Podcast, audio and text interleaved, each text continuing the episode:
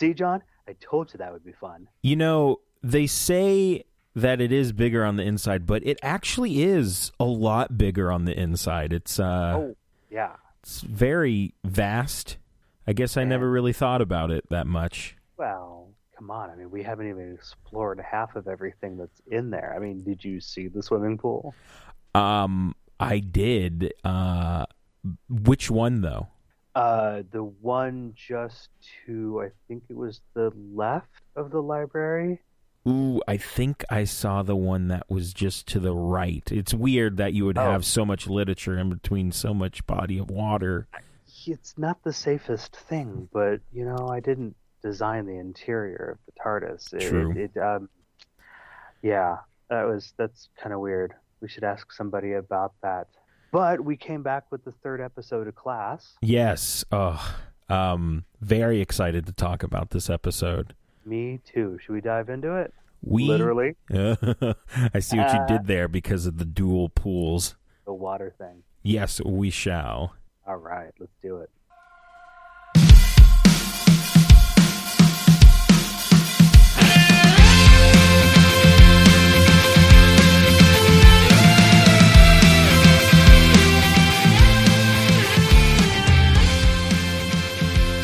Hello, everyone, and welcome to a brand new episode of Podcastica here on the Night of the Living Geeks Network.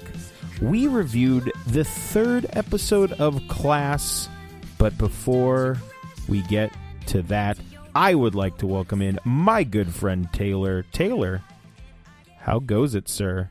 It goes really well. I'm uh, I'm in a great mood because just today, tonight, we have celebrated my son's fifth Oh, birthday. yes, that's that is correct. Happy birthday. Indeed, happy birthday to our boy Perrin, who is now trying to fall asleep and not doing a great job of it. Oh boy.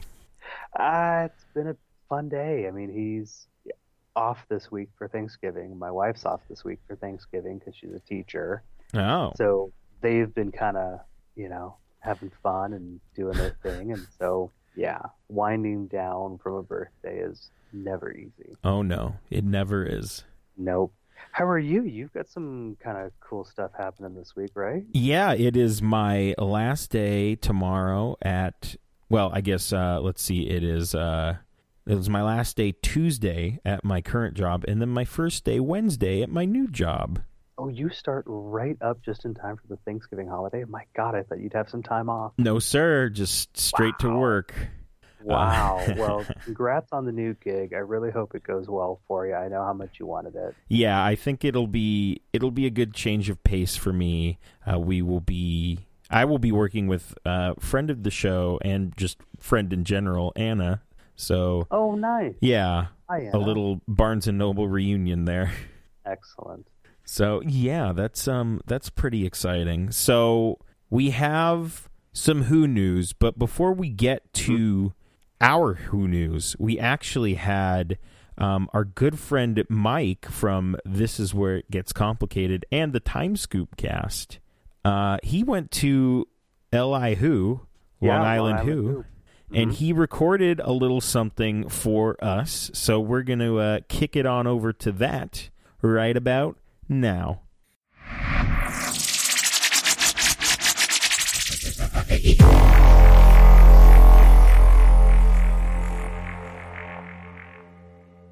Hi, this is Michael Solko. I'm the moderator of the Time Scoop podcast. I'm sure you've heard me name drop more than once here on the Podcastica show. And the guys asked me to drop in and do a recap of Long Island 2 4, which took place in Long Island, appropriately enough, on November 11th through 13th at the Hyatt Regency. LI Who has quickly become one of the most popular Doctor Who conventions. I'd say it's really one of the top three, along with Chicago TARDIS and, of course, Gallifrey 1 here stateside. I'd say attendance wise, maybe it's about half of what you would get at Gallifrey 1, maybe about 1,500 to 2,000 people. But guest wise, it is fantastic. I mean, uh, this, this weekend you had Peter Davison, Colin Baker, Paul McGann, as well as several cast members from the Paul McGann TV movie from 96. Gemma Redgrave was there, Nicholas Briggs, Anneke Wills, Peter Purves, Frazer Hines, and of course Sophie Aldred, friend of Podcastica, was there as well.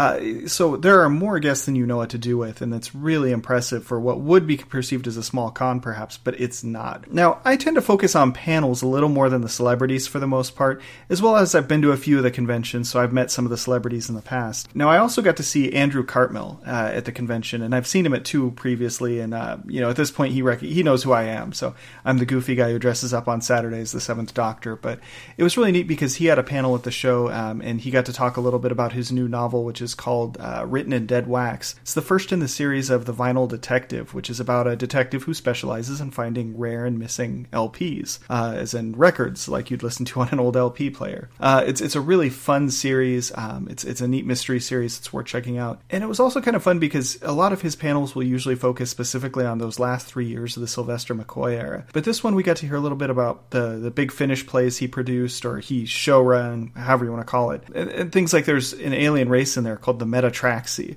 and the Metatraxi are really evil, kind of super kind of Klingon-y kind of creatures, you know, like are aliens. And what's fun about them is they have voice modulators which are set in California dude speak, so they all sound like laid back surfers, despite the fact that they're violent creatures out to get you. Uh, so it was kind of fun to hear more about them, as well as his work on Doctor Who Adventures magazine, uh, which isn't Doctor Who Monthly. It's kind of a subsidiary of that, aimed more at a younger audience he does a nine page comic strip in there. And one of the things that's fun about that is the Doctor's companion in his run has been a talking horse. So for all you Frobisher fans out there, uh, there might be a successor to that chain. So it's always great seeing Andrew. Um, I was able to get some books signed, uh, just chat with him over the weekend, and uh, he's just a really gracious guy. And if you're a fan of the Sylvester McCoy era, I mean, he's the guy behind it all. So if you ever get a chance to talk to him at a convention, he's so great. Definitely check him out. Um, Sophie Aldred was there, like I mentioned. Um, she had a panel which was interesting as well because it focused on uh, more of her background with theater, uh, musical theater, things like Fiddler on the Roof, as well as uh, it talked about her career as a children's presenter. And it's not something we usually hear about a whole lot, um, but that was one of her big goals growing up, um, watching Blue Peter, was she wanted to be a children's presenter and was even concurrently, I believe, on the show Corners while she was working on Doctor Who. So at the same time as we were watching those Kick Butt Adventures with Ace, she was also presenting children's television. That's pretty cool. One of the fun things about the panel that Sophie pointed out was that Matt Smith was not the first person to wear a fez in Doctor Who, nor was he the first person to yell Geronimo. Both were done by Sophie as Ace in those last couple of years of the show. So it's just a fun little bit of trivia you can drop on people and, you know, maybe ask them who wears a fez in Doctor Who, something like that. And Sophie, of course, is another person who's really gracious. Um, I know Strangeness in Space, uh, her audio comedy series has been mentioned on this show before. If you haven't checked it out yet, find Strangeness in Space. It's a free audio comedy series. Each episode's maybe about like 25 minutes long, and it's definitely worth checking out. Now, wrapping up Friday evening, um, there was actually an intro to Big Finish panel, which I took part in. Uh, and intro to Big Finish is a pretty crazy topic at this point because you look at the fact that there's over 200 or around 200 main range titles, as well as you've got just, you know, I mean, all these different sidelines of, of what Big Finish produces. Uh, but it was interesting because we had a very mixed audience uh, as far as people who are very new to Big Finish, people who are experienced with Big Finish, and we were able to give a lot of feedback and a lot of recommendations on good places to start. For those of you out there listening, if you haven't checked out Big Finish's Doctor Who work, uh, Blood of the Daleks featuring Paul McGann and Sheridan Smith it's really your key starting point. I mean, pretty universally, it seems like a lot of the people who are fans of Big Finish are fans because of the Eighth Doctor. And of course, the other thing to consider, and I know it's been mentioned on Podcastica before, is you can find a lot of these stories now on Spotify. So if you have a Spotify account, or even if you don't, you can get a free Spotify account, and there'll be some ads every once in a while. But uh, Big Finish, I mean, gosh, you know, we've gone a year without Doctor Who, and uh, you know, it's almost over. But that's no reason not to check out Big Finish. It will fill in the time when you're missing Doctor Who, or even supplement the time when you already have Doctor Who. So that was fun. I was greatly thankful to be able to sit in on that panel. Saturday, I started out with a panel called Night of the Doctor, which was reflecting on Paul McGann's work, uh, of course, in the Night of the Doctor short story. It was kind of fun because it seemed like Paul hadn't seen it, or at least hadn't seen it in quite a while. So his reactions were very visceral and very, very much along the fan lines. Um, you know, he was really watching more than commenting, but he had a lot to say after the fact and just kind of give us a feedback about how fast it happened. He was actually working on the Five Ish Doctors reboot, Peter Davison's uh, kind of, I don't know if you call it, it's not a fan film, but I mean, of course, it's just that, that inter- independently produced short video he did, which was kind of a tribute to classic Doctor Who that he did around the anniversary era. So Paul McGann was working on the Five Ish Doctors reboot, and part of the plot was that, you know, he wasn't invited back for the anniversary. While he was filming, it turns out that, in fact, Steven Moffat called called him and offered him this short film, and he couldn't say anything about it to the other people involved in the Five Ish Doctors. So, uh, just kind of a funny thing there. If you ever go back and watch the Five Ish Doctors and see his part in the story, take that into account. It kind of works with the narrative. Another thing that was neat about that panel was uh, he talked about a few of the different short films he's worked on, and there's one out there called Absence, written by Rob Savage. So, if you can find Absence, please check it out. It's only three minutes long. It's on YouTube. It's free. Like, it's not even like if you can find it, you can find it on YouTube. Uh, check out Absence. It's got a great twist and it's three minutes long. It's about a grieving husband. Eh, just, yeah, seek it out. It's going to blow your mind. It's super cool. So, another fun thing that happened that day on Saturday was I was coming out of a panel and I bumped into Keir Hansen from Gallifrey Public Radio, and he asked if I was doing anything in the next few minutes, and I wasn't. Uh, so, he pulled me into a panel on power of the spoken word, um, and it was regarding speeches the doctor gives, because as we know with the new series, there's a lot of speechifying, the big Stonehenge speeches, things like that. So, we looked at kind of the difference between the new series as well as what the old series had done in the past as far as how they handled speeches. And we discussed whether the words were integral as well as the performances, if the words could stand on their own, if other doctors could perform those speeches as well, um, as well as what's uh, kind of the big convention thing right now everybody trying to hand the doctor a speech and ask the doctor to read a speech performed by another doctor. Uh, personally, I'm not really too into that. I think it's kind of just a little silly and it's, it's not really fair to ask the doctors to perform on the spot like that, but I know there's a lot of people who love it. Uh, so I, I'm very thankful for Keir for pulling me in on that, um, as well as um, I was in the crowd for Gallifrey Public Radio's uh, really cool discussion, which was what classic elements could be brought into the new series. And there was a lot of good discussion there as well, because there is a lot of stuff from the classic series that could be pulled forward, but maybe some stuff from the classic series that doesn't need to be or shouldn't be pulled forward. Definitely check them out when you get a chance. I'm probably speaking up a few points during that panel. Now, I got to get an autograph from Paul McGann this uh, on this Saturday, and it was pretty neat. You know, it was a pretty quick interaction, things like that. But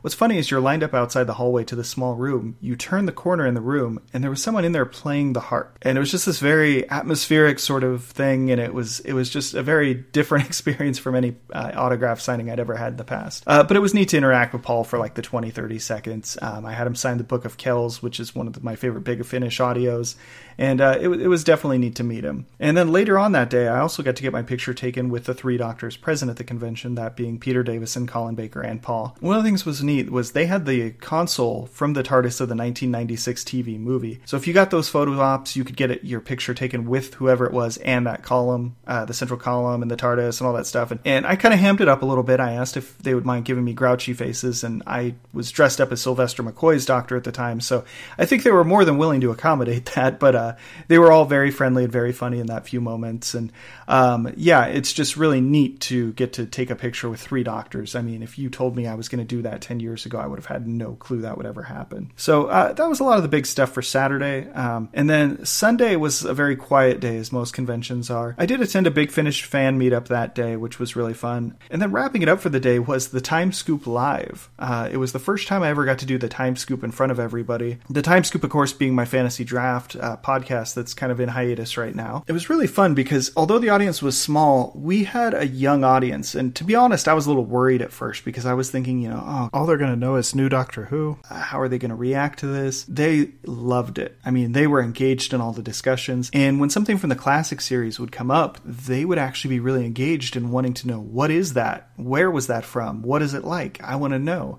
And so it was really neat to me, of course, to see young fans so engaged in things. Um, one of our panelists, uh, Tom, he drafted the Chumblies from the Hartnell era. So, I mean, that was kind of wacky. Um, Heather had an amusement park that was being run by the Daleks as a trap, um, and Roger Delgado's master was in league with them.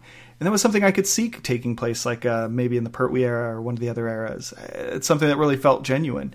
Um, my knucklehead itself had the Tetraps from Time and the Rani facing off with Weeping Angels because a creature with an eye on every side of its head is going to be a good match for a Weeping Angel up to a point. So uh, the Time Scoop Live, like I said, it was a smaller audience, but they were genuinely appreciative. They were really interactive. So for moderating my first panel, it was a blast you know, like I said, is I don't really engage with a whole lot of the guests, but I mean, again, there was just lots of guests here. So, I mean, if that's your thing, if you're into fan panels and interacting with other fans, there was so much cool cosplay throughout the weekend. I mean, somebody had made their own Dalek costume. I mean, just genuinely like a Dalek. Somebody had made that. Um, there was somebody dressed up as Mags from Greatest Show in the Galaxy, which is one I've never seen before. Um, lots of aces running around, lots of Seventh Doctors running around, which always warms my heart because we all know that's the best era of Doctor Who. So, anyway, um, I'll, I'll kind of wrap this up before I go on too much longer. But the couple things I might mention is again, is that LI Who is an annual convention. It takes place in Long Island and, you know, if you didn't get tickets for Gally, if you live on the East Coast, or even if you just want to take an East Coast adventure, it's really worth seeking out. Um, it's going to take place next year on November 10th through 12th, and they've already announced three of the big guests uh, Louise Jameson, who played Leela in the Fourth Doctor era, Michael Troughton, Doctor of the Se- er, Doctor, Michael Troughton, son of the Second Doctor, and Sylvester McCoy, the Seventh Doctor. So again, it's it's a really neat convention. It's you you have access to the guests if you want to talk to the guests. You get genuine time to interact with them. You can do pictures, autographs, all these different things. There'll be celebrity brunches and dinners and things along those lines. There's a big dance party on Saturday night. I don't dance, but for people who liked it, they loved it. So again, just LI Who, it was a great time, and I'm really glad I went. I hope some of you come out next year. I will most likely be there. Anyway, guys, I'll throw it back over to you. Thank you for the time.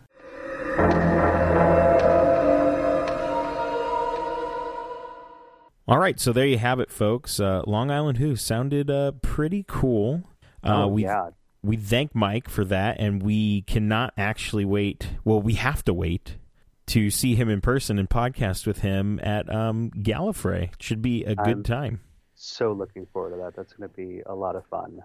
Yeah, I am. Uh, I'm pretty. I'm pretty hyped for for Gallifrey. I, I'm just. We still got some. I think some planning to go through, but uh, we do. Oh boy, I am. I am excited. So let's get into this Who news uh, here. The boy, do we have a lot of it? Yeah, I've got a feeling our review of the class episode is going to be a little heavy on Who news and a little lighter on story notes.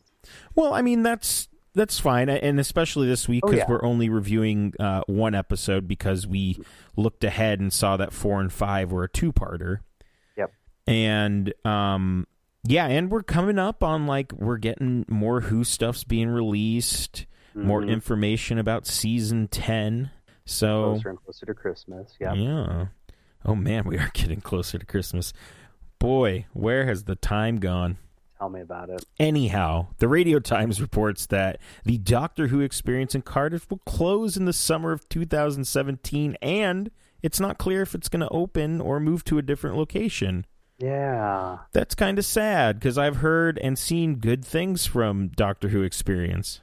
Totally. And so if you are in England or in Europe or you're headed there before summer of next year, make a point of checking it out. Yes, please do. Take pictures and send them to us and yeah. make us very jealous. definitely. I will let you take this next one, sir. Oh yeah, definitely. So um, I think a number of episodes back now we we had announced that Moffat was looking at bringing back a writer from Classic Who to do an episode for season 10, and that finally got announced uh, just this last week. It is going to be uh, a lady by the name of Rona Munro, um, who actually wrote the very last classic Who story, unless you count the TV movie, which I don't, um, called Survival. Uh, it was a Seventh Doctor and Ace story. Um, it involved the Master and Cheetah people. It was kind of weird. Um, but she's going to be writing uh, episode nine of season 10, which is apparently called The Eaters of Light. Ooh, interesting. I don't know if it's a diet thing or what, but. It's a new book. It has a companion book with it. There you go, The Eaters of Light. the Weight Watchers thing, all right? Very, very, very interesting. Now, um, uh, we have not watched this as Podcastica. Ha- I, I would assume that you had watched this. I have watched it, but not in a great number of years. So no lasting memories besides Cheetah People. Uh, Cheetah People, I remember Ace kind of starting to turn into one and having like, um, you know, uh, costume contacts Ah, in, and you know, uh, yeah, I still would like to see something in Doctor Who canon tying the Cheetah People to like the uh, the cat nurses from like the Tennant era. hmm. I'd like to see some sort of connection, even if they're related uh, races. But I'd like to see just that little nod there. Yeah, but we should cool. watch. We should watch it at some point. We will. I'm sure we will. We will get there. I mean, we still have a lot of wilderness year left. Indeed, we do. So this next note, the Mirror is reporting, um, if you can call it reporting, that the BBC bosses want to see a clean slate and return of a more dashing Tennant-esque Doctor for season eleven. And the article also reported that Bill's last name is Potts. Yeah. Um, bleedingcool.com. Is that what is the other one that's bleeding site? Isn't there another one? There might be. There's. You're. You might be thinking of "Ain't It Cool." That's probably what I'm thinking. of. Yeah. Uh, bleedingcool.com has come forward to call the rumors baseless, which we knew that they were. Um, so Mirror. yeah, the mirror. So I guess we because it's just rumored that this is Tennant's, or I'm sorry, whoop, I just saw Tennant's name. Uh, that this is Capaldi's last season, right? It's just a rumor. completely rumored and and and having read the article in the mirror it is just completely like oh a source at the bbc said right sure. Anybody can say that. It, it is wilderness year clickbait fodder. And i have said that multiple times whenever that article would get shared like on facebook. I'm like people just don't don't listen to them or they're going to keep writing Yep. Inane articles like this that just do nothing but stir up the fandom and that's not okay by me it frankly pisses me off I know. I remember you went off on the mirror one on one ah yes i have shoot week. Uh, shoot yeah right exactly so this next one, here we go. This is this is very very interesting. Um, yes why don't you go ahead and take this one? We'll switch off here. Okay, sounds good. Um, so I don't remember the exact source. Some people have said it's the Mirror article. I don't remember it being in there, but three new monsters have reportedly been revealed for season 10. All right. Uh, episode two is reported, and I'm going to say this right. It's reported. Once we get there, it can be totally different. It's reported to feature killer robots with emoji faces, which that completely out of context is kind of worrying. that seems problematic. Seems very problematic and really dated because, you know, Yeah. 10, 15 years from now when, when emojis are a thing of the past and they were like, oh, why did we ever use those? That episode will look really, really dated. Well, and I mean, if they hadn't kept us hanging for a year, maybe this would have been a little more with the times. I'm just saying, shoot week. Ah, does that mean that we're going to have like a, a poop emoji faced robot? I really hope not. Oh, jeez. Oh, boy. This sounds like um, the guy who wrote um, Sleep No More. Oh, God, I knew you were going to say that. I sincerely hope it's not. Oh, he I needs really- a he needs a good comeback story after that one. He does. No, I want to. Oh no, no, no. Mark Bartlett, Mark Mike Bartlett. I can't talk tonight. Uh, wrote episode four, not episode two. My bad. Okay, I don't Okay. remember. I don't know who's writing episode two. Uh, you want me to tackle the the next? Yeah, just just Oh, okay, okay, on cool. I'll just keep going. Nice. Um, so apparently, a snake monster that lives under the Thames in episode three uh, is is another monster, and that Okay. episode is going to be written by Sarah Dollard. All right.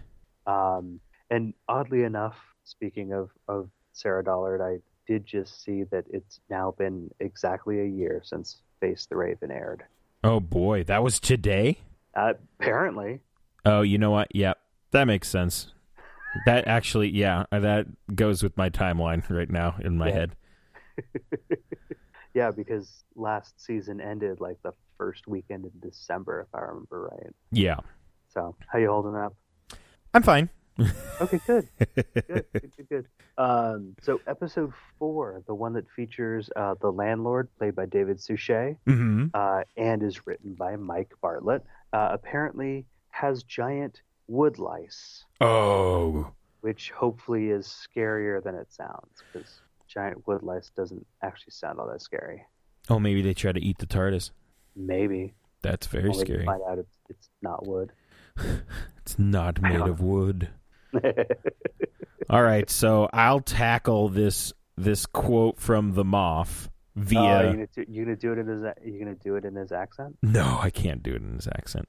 I've been told I can do like the next up on the BBC accent pretty good, but I'm not. I can't do impressions on the spot. It's weird. Tonight, tonight on BBC One, we present Podcastica at 15. After that, Strictly Come Dancing. There you go. Perfect. So the Moff via the Doctor Who magazine says the companion should always be female. And there here's the quote. Science fiction is notoriously male. You can tell that because everyone wears uniforms and marches around talking about rules. But Doctor Who has always felt to me rather female. It's full of kindness and compassion and uh Eccentricity. eccentricity and wisdom instead of violence. And from that point of view, it is important to me that the main character, the doctor's best friend, should be female. That's an interesting way to look at it, I guess. Yeah. I, I, I don't know that I 100% agree with that. I think it's weird that he calls the main character the companion. Yeah. That is that part is interesting though. That is very interesting to me. I mean, I guess he the the I mean, to we know who the doctor is for the most part, but then when we, you know, get a main okay, I don't know. That's that's strange to me. I I still I want to say male companion. I mean, I don't necessarily like the fact that it that the Moff kind of uh, pigeonholes all males as being, you know, are you not all menning right now? around.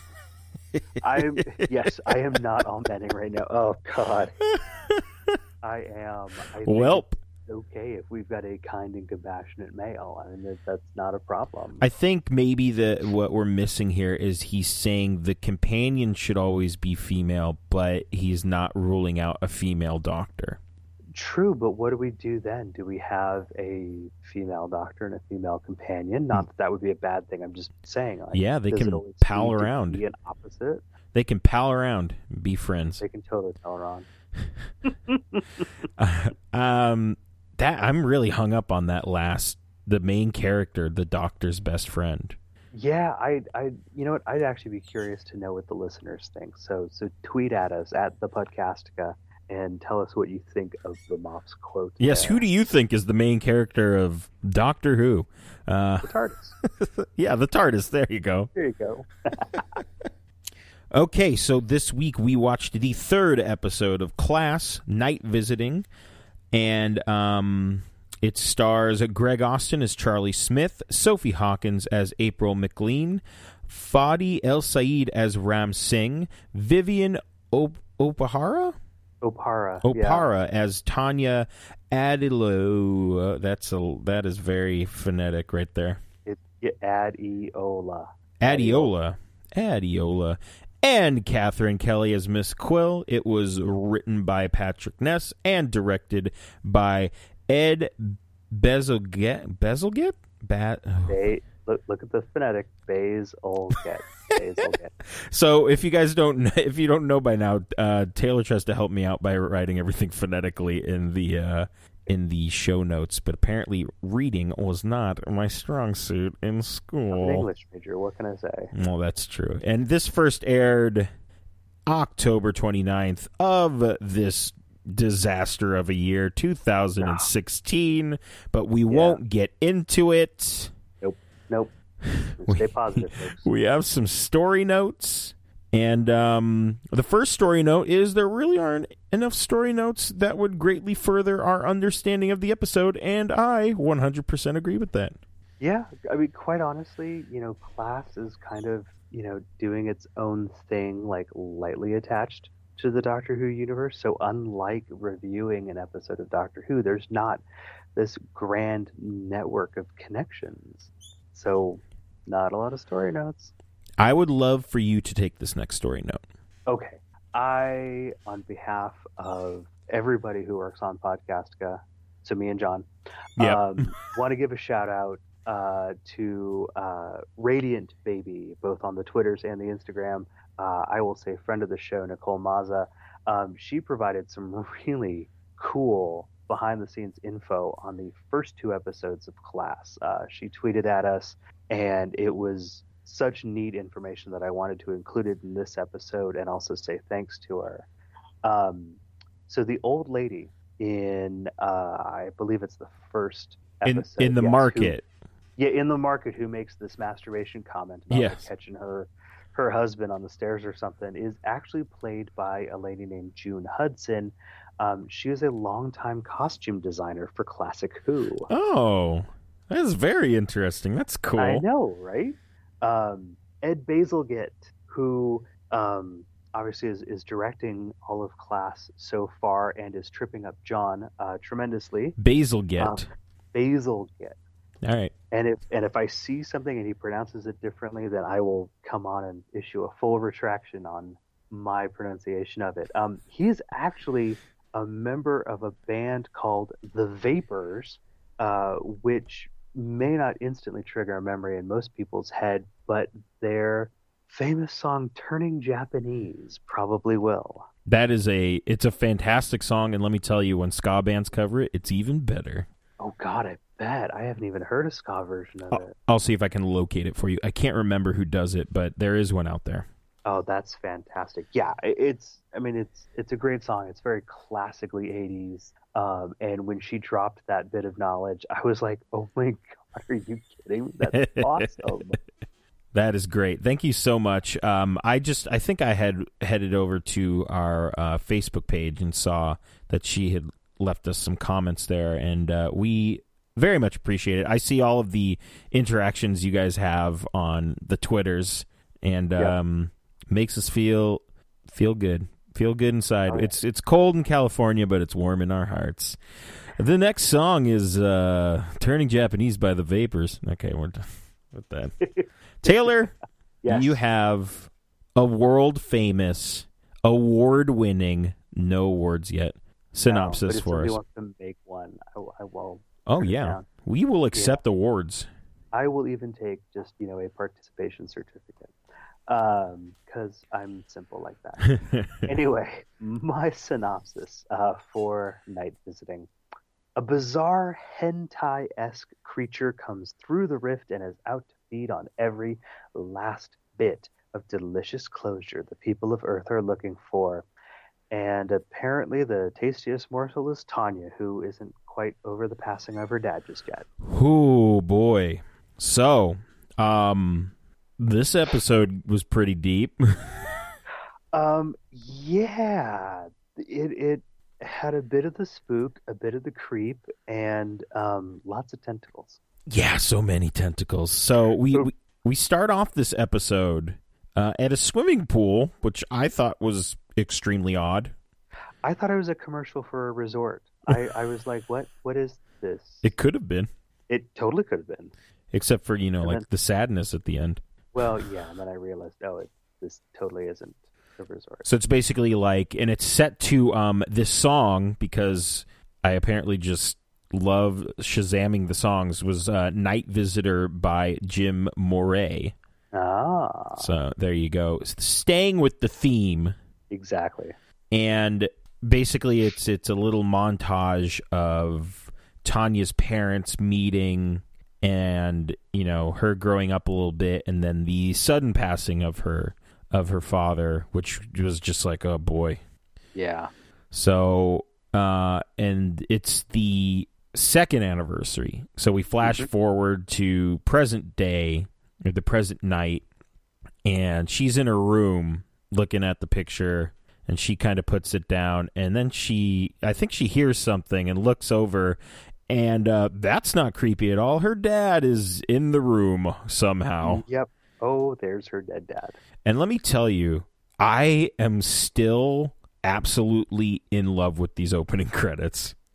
Yeah, I'm really I'm it's growing on me more and more. Not that I ever disliked them, but it's like I don't know. I just it. I love the I love the song. I just love the look of it. It's just like yeah, I'm like yes, whoever did that, they just nailed it. nailed it. So, I guess my first question is how is everyone not seeing this long tentacle thing that is traveling? It's like I mean, we find out later, Yeah. but at the beginning I'm just like how is nobody seeing this giant these giant tentacles that are all over the place? Well, and because they cut to a scene, uh, like a couple of shots of like you know the exterior of the city, you know, looking down. Oh, you can see these tentacles are coming out of this rift and going into like everybody's home. Yeah. and it's like, okay, so there's nobody driving around on the street, nobody out walking the dog, and how? No, sorry, You- Well- you, lost me on a, an ounce of believability there. It's Matteusz, right? Is that his name? Yeah. Wasn't he Mhm. walking around?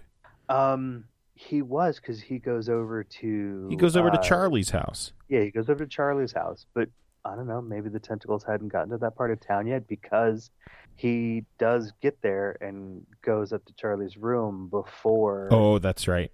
right?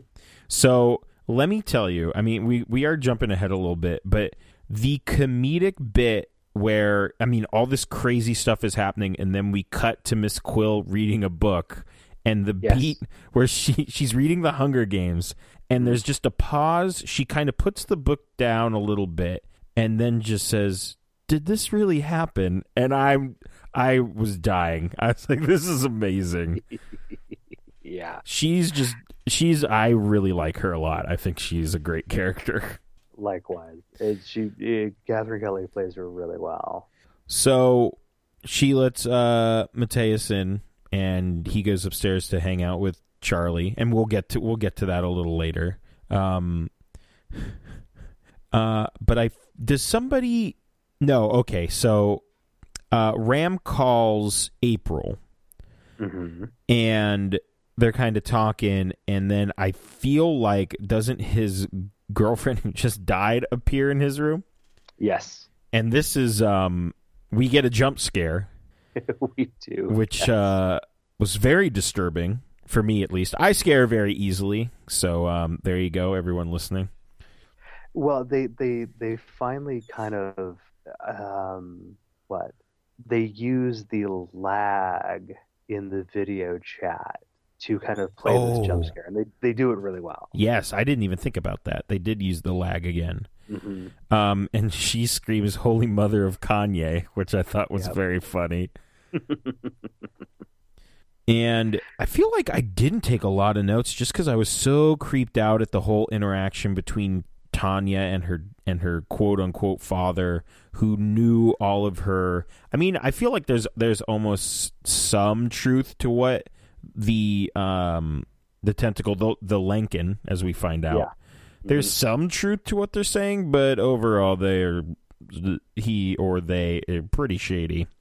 Oh yeah, definitely. And and and likewise, I don't have a ton of notes um, for covering the whole story, but again, I think you're right. That's because so much of it is uh, spent as this interaction between uh, Tanya's dad, who is you know creepy like the black-eyed kids, being like, you know, let me in, Yes. just touch me, come on, just just take my hand yeah. and you know any notes i have to that effect is like oh god no don't do that.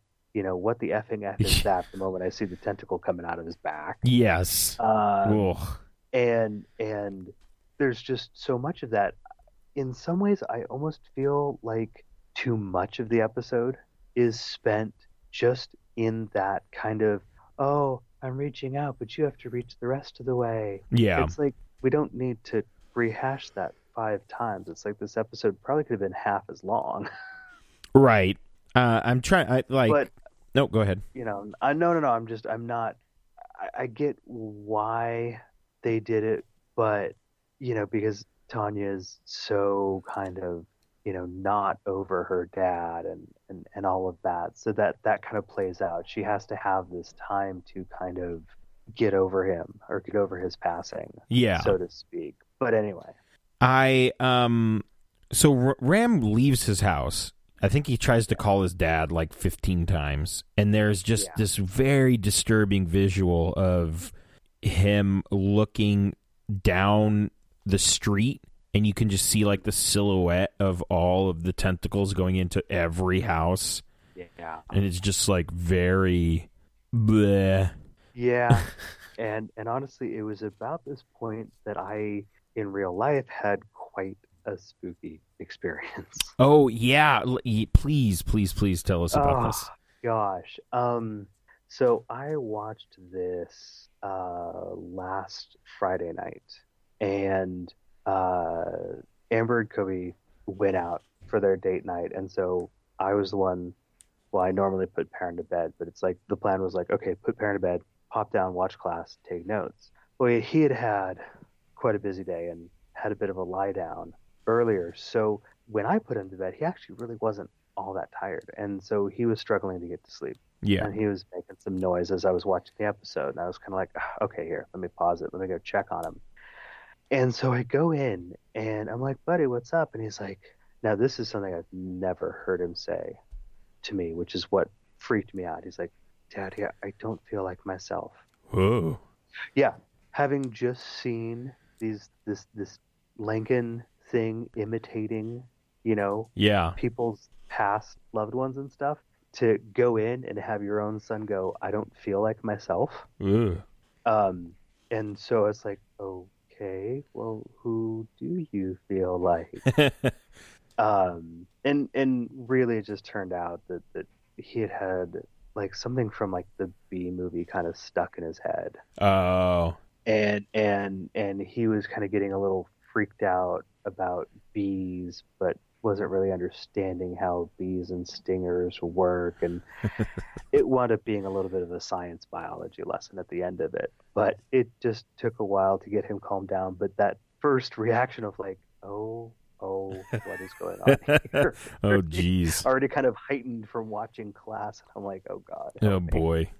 Well, I'm glad it wasn't uh the Lankin or i'm glad it wasn't the lincoln either oh boy.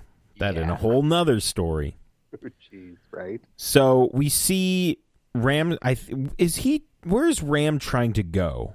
Is he trying to go I- to April? I think that's what the I yeah, I'm pretty sure So that's what was the point. he's he's walking down the street and we see this old man talking to what I guess was his mother and Mhm. he grab he's like yeah I'll take your hand and then he is immediately just like flung into space well it's he's grabbed and like sucked back in t- through the crack Yeah. or the what did they call it the bunghole of time Uh, yes. Bunghole of time. and the reaction that fake Tanya's dad has is oh is just gross It's- and the sound effects every time that like he, he would blink his eyes. Oh, yes. That squicky sound. It was Ugh. just like, oh my god. Yeah, very. Ugh, did not like that at all. So that said, well done. yes. Um, for having that reaction to it. so let's not g- uh, go too far away. I mean, throughout this this story, um, Miss Quill is she is actually also visited by someone who is her or resembles her sister, and obviously she doesn't believe it because she's the only one left of her kind. Right. So she's trying to figure it out while uh, Charlie and Matteusz are upstairs, you know, doing as they do. Doing as they do, which which strangely I really I don't have any notes I don't about that. It was just like one of those things where I'm like, all right, cool. I don't have any notes about it either. Yeah, good honestly good for them and good for the BBC for tackling this cuz I guarantee you if this was in America there this would not be a storyline. Or, Or- it or would be a storyline and they'd be dead by now. Or or it would be played for like bad comedic effect and they would be caricatures of themselves. Yeah, I just like that they are real people. Well, one is an alien. You know what I mean. real people with real fe- feelings and i like that they the conversations they had they seemed just like Yeah. honest conversations and i just really like that we can have these great like character building scenes between we have some with ram and april which we'll get to in a second and charlie and matteusz in the midst of like these crazy world ending events and it doesn't feel like they're wasting any time Yes, I absolutely agree. That's well said. I think yes, I was just like, there's a thing happening, but I'm also very interested to hear um, what Matteusz is scared about and what they think love is, and then I'm also interested to hear about April's backstory, where we find out her father was a fiddle player who is a drunk apparently and tried to kill them and himself, Yeah. and that's how we find out his his or her mother's paralyzed is because the dad was so drunk and he had them in the car and he tried to like commit suicide with them in the car. Good job, dad. Yeah, right. So he's in jail now. So that's we get the little backstory on that. I do have the reaction at one point of, "Hey, no blood on Ram so far," Yeah, good for him. He's moving up in the he world. makes he makes it through the episode with none. So that blew my whole idea of him having blood on him every single episode out the window. Yes, and um, we we get that little sit down between Ram and April, and Yeah. um, uh, we're we're kissing now, I guess. I honestly like not until right before it happened. I just didn't see that coming. I didn't either because I was, and I, I don't usually use this phrase. Um, I was kind of shipping Tanya and Ram. I thought that was going to be a thing. You know, with the amount of time that they've been talking and interacting and stuff, you were right in thinking that. Yeah, but we uh we got a little. It's a little switch switcheroo here. Honestly, knowing teenagers, I guess that's not to say that a Tanya Ram thing couldn't True. happen Very true. In this edgy show, because it's so This- right now. it's so right now. This isn't your dad's Doctor Who. I don't know. um. So the so we in Charlie's room, uh, one of the tentacles comes into the room and starts kind of manifesting itself, yes. and I thought that was cool looking CG. I thought that looked pretty Mhm. cool, hmm and I know. Probably the best line of the episode. so uh Matteusz says, "Do you often see your parents after sex?" That was I love Matteusz. I think he is he is a fantastic character. I think Yeah. he I guess he would be somewhat the comic relief a little bit. A, a little bit, yes, but I think I think at the same time, Charlie's you know alien trying to be human persona and not getting like the colloquialisms Yes. and stuff, eh, or or or, or the puns and being like kind of the straight man Yeah. for you know in a comedic sense, not in a rest of it sense. right. um, you know, there there's definitely that dynamic because obviously they they've just gotten done, and he's like, I thought I saw my parents in the room. Oh. Oh my So goodness. good. I was try- I was trying to think of what that line was for cuz I have it just written down. Mhm. and they i believe at this point they decide to go downstairs and they find out that miss quill has did she punch it or did somebody else punch it because she can't Uh, no, I I think she can punch. Just she just can't use weapons oh she asks them to go get two very large knives and they come back with i believe it's a screwdriver and some like right. shears or something like that Something like that. Yeah. and she tells Charlie to stab it in the hand. And I was like, Mhm. "Oh, I don't want to see," but I watched. Um, Yeah. and um, there's the really bla- bad phlegm line, Yes. and we find out that this isn't like a race of aliens; it's one individual alien. Yeah, I think at some point it's it's kind of almost reference to uh, uh, uh, like a tree. Not that it is a tree, but just kind of comparing like the uh, alien to kind of like a root and branches, Yeah, so to speak. I thought like I forget ve- who said it. Right. I thought very interesting uh, character. I. It's almost even scary. It's like a, um, a Hitchcock thing that we didn't actually see the end of the monster or where the monster or the alien began. Mm-hmm. Yeah, it, we just see it coming out of the rift. Yes. Mm-hmm. And by the way, Matteusz lives with us now. Whatever. Like Yes. I just she just doesn't care. She just wants to fight things. Yeah. Oh, and at one point her quote unquote sister tries to hand her the gun that was destroyed. Yes. And it, as soon as they get rid of her, um Oh, and my other favorite part is Charlie's like, "Oh, I have a hundred missed calls from April." I'm like, "What? Did you have your phone off?" I don't. I mean, clearly you were busy.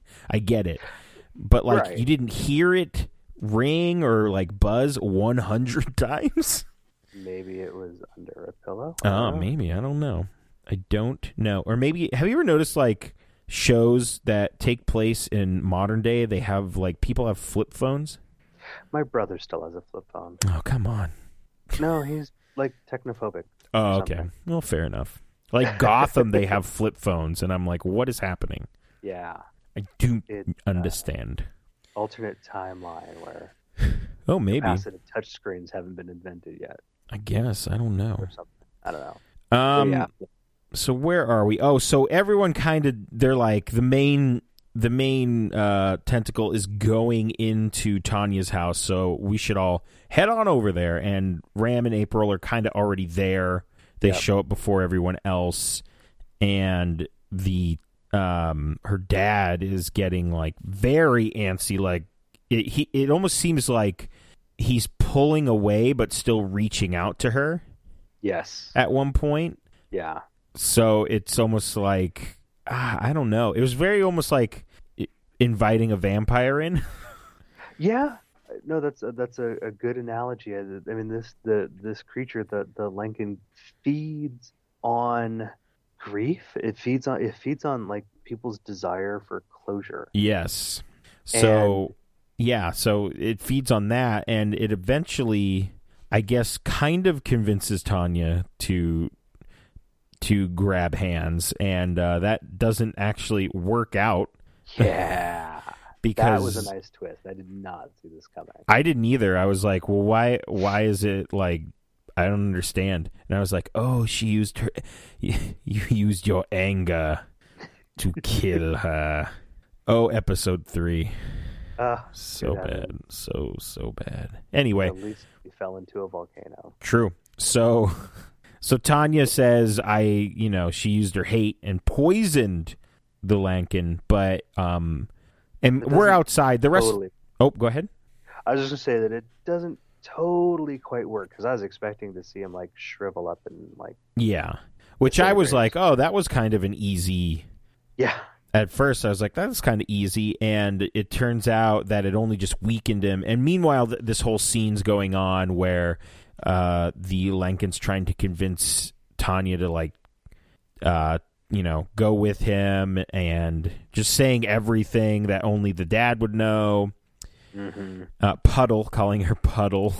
yes oh my god and the story behind why her nickname was Puddles oh my god that's so gross. just was hilarious It's funny and also gross. Uh, well yeah yeah don't don't jump in puddles of horse piss. Ugh. So we think, and meanwhile, everyone outside is trying to figure out like we need to get this main thing out of here, and then you know maybe everything else will go away. And um, her her hatred poisons the Lankin, but only weakens it momentarily. Right.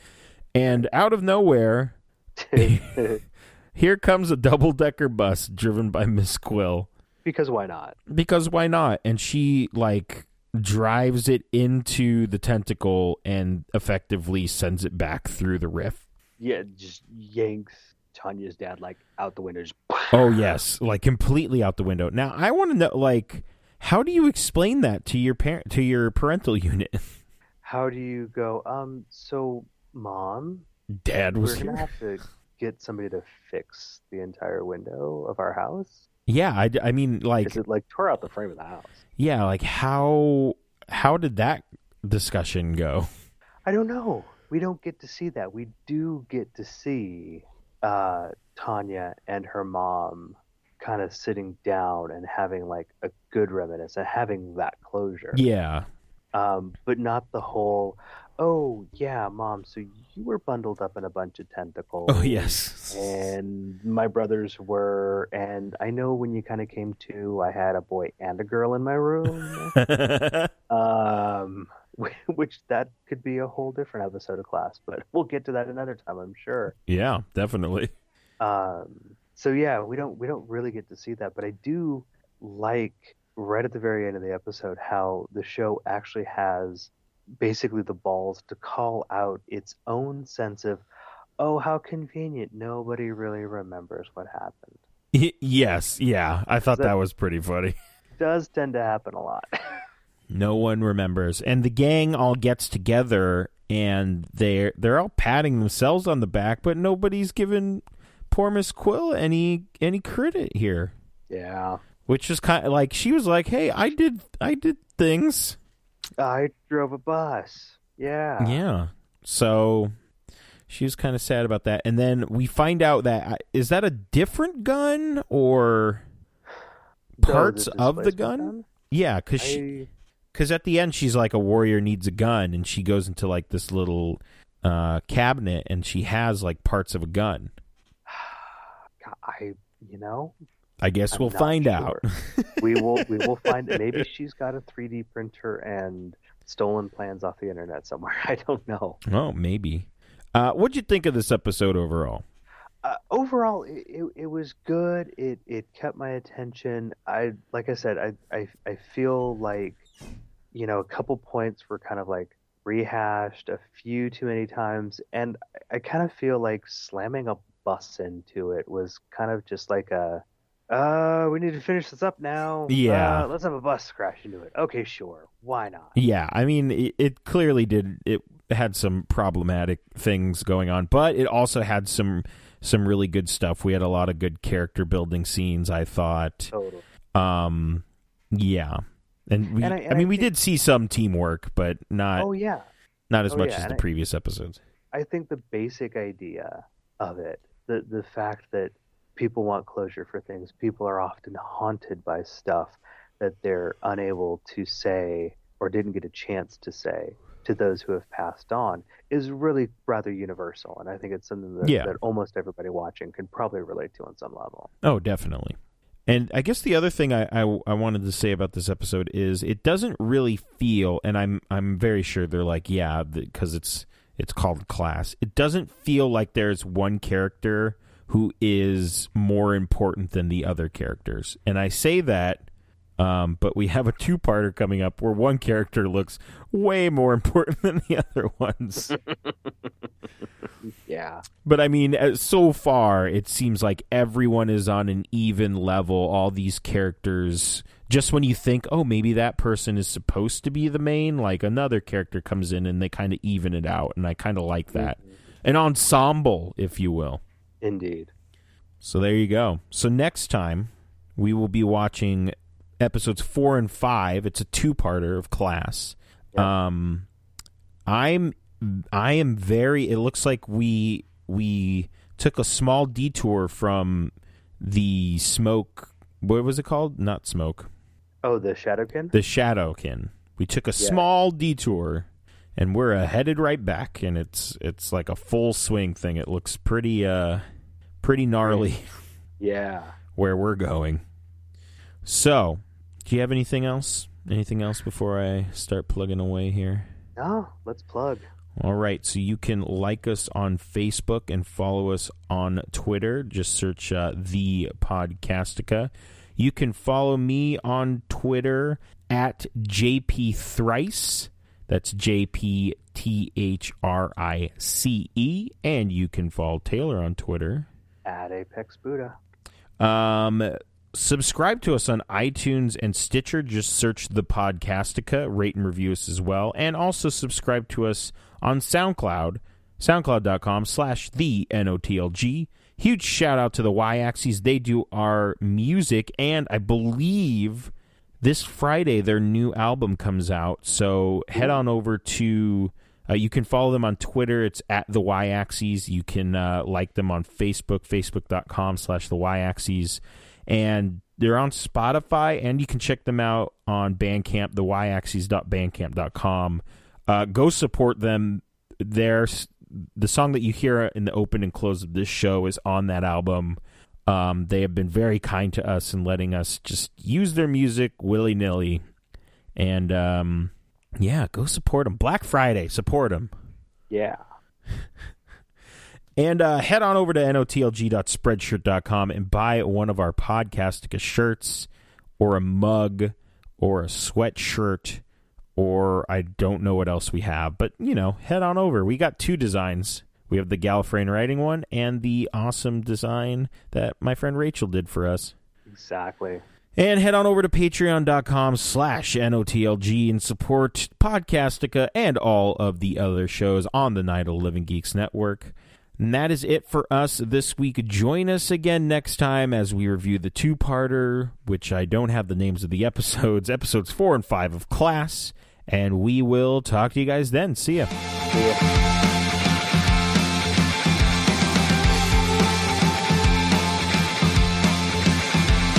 Guys, one of these days, I'll be able to pronounce everyone's name.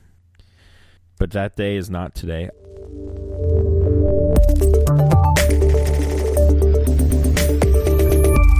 Night of the Living Geek.